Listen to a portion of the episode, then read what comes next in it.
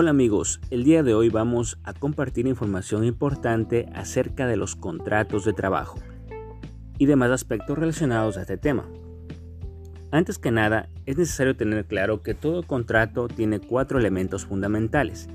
Que la persona sea capaz de contratar, que esté de acuerdo en ser parte del contrato, es decir, por su propia voluntad, que nadie le haya presionado para contratar y que la acción o actividad producto del contrato no vaya contra la ley.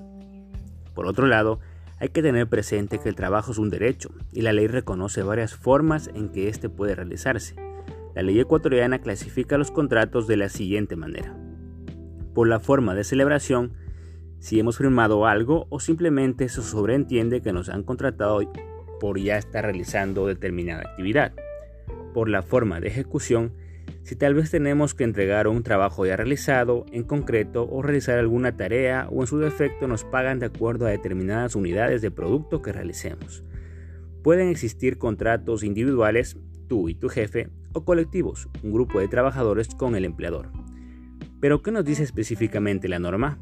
El contrato tipo es conocido también como contrato individual de trabajo. Es a tiempo indefinido, o sea, no se determina un plazo para que termine la relación laboral, lo que lo hace estable y permanente. Además de ello, en todo contrato de plazo indefinido se puede determinar un periodo de prueba, que no podrá exceder los 90 días.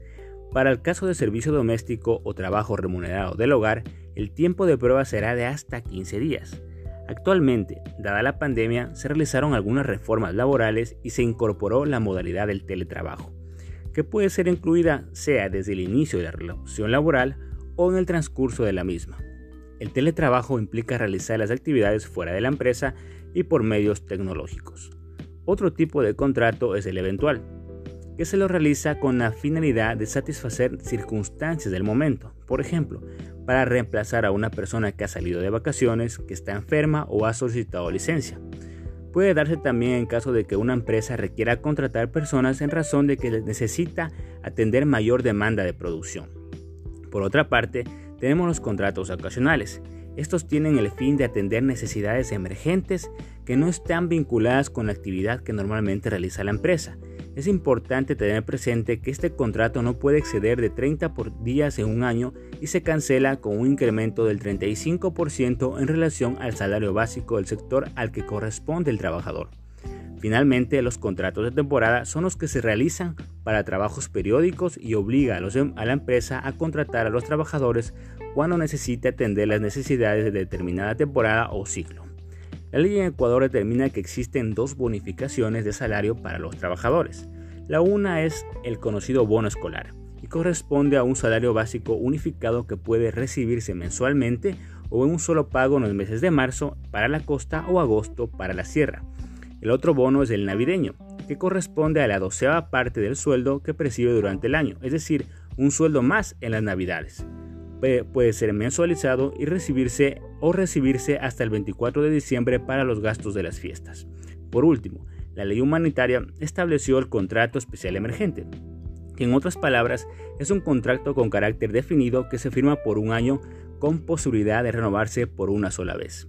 Cumplido este plazo, se puede pedir eh, el carácter indefinido siempre y cuando la relación laboral se haya mantenido. La misma ley fija la potestad de que los empleadores puedan, por causas justificadas, reducir la jornada laboral. Eso es todo amigos. En una próxima entrega hablaremos más. Muchas gracias.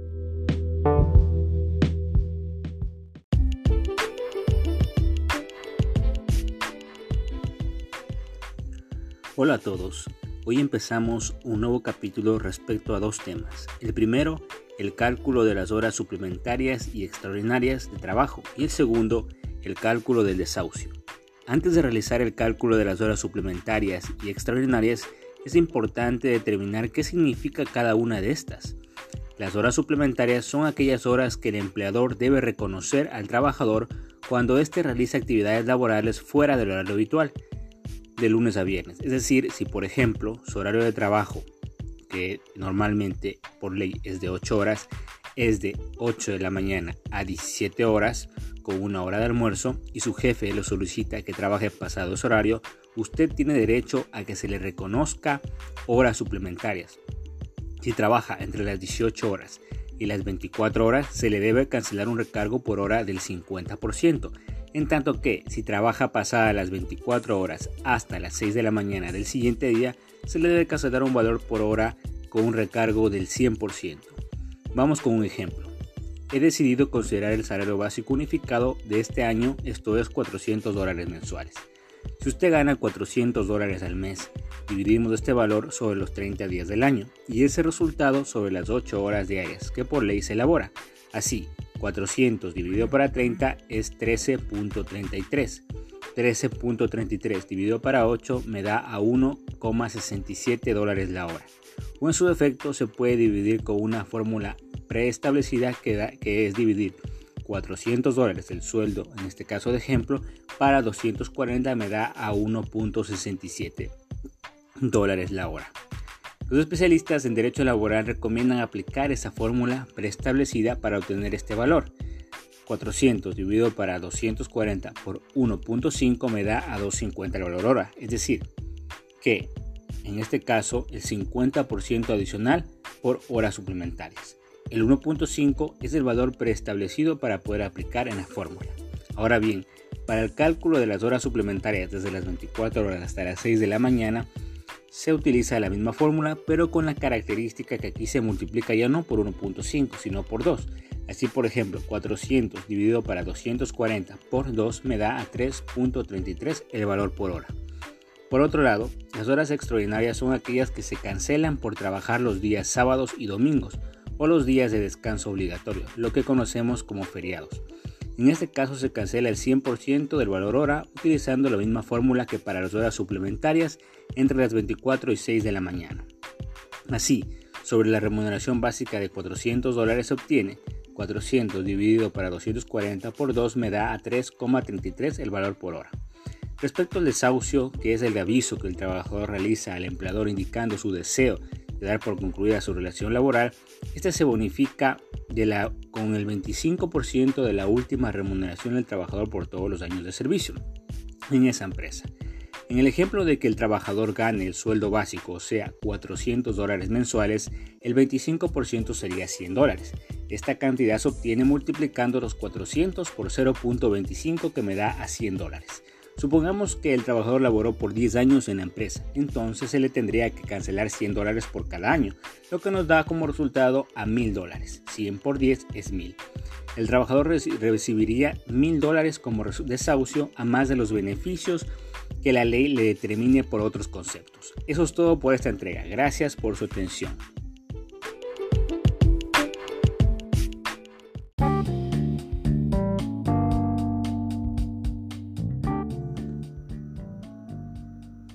Entrega de Tus derechos en tiempos de COVID, compartiré ideas respecto al cálculo del despido intempestivo y los fondos de reserva.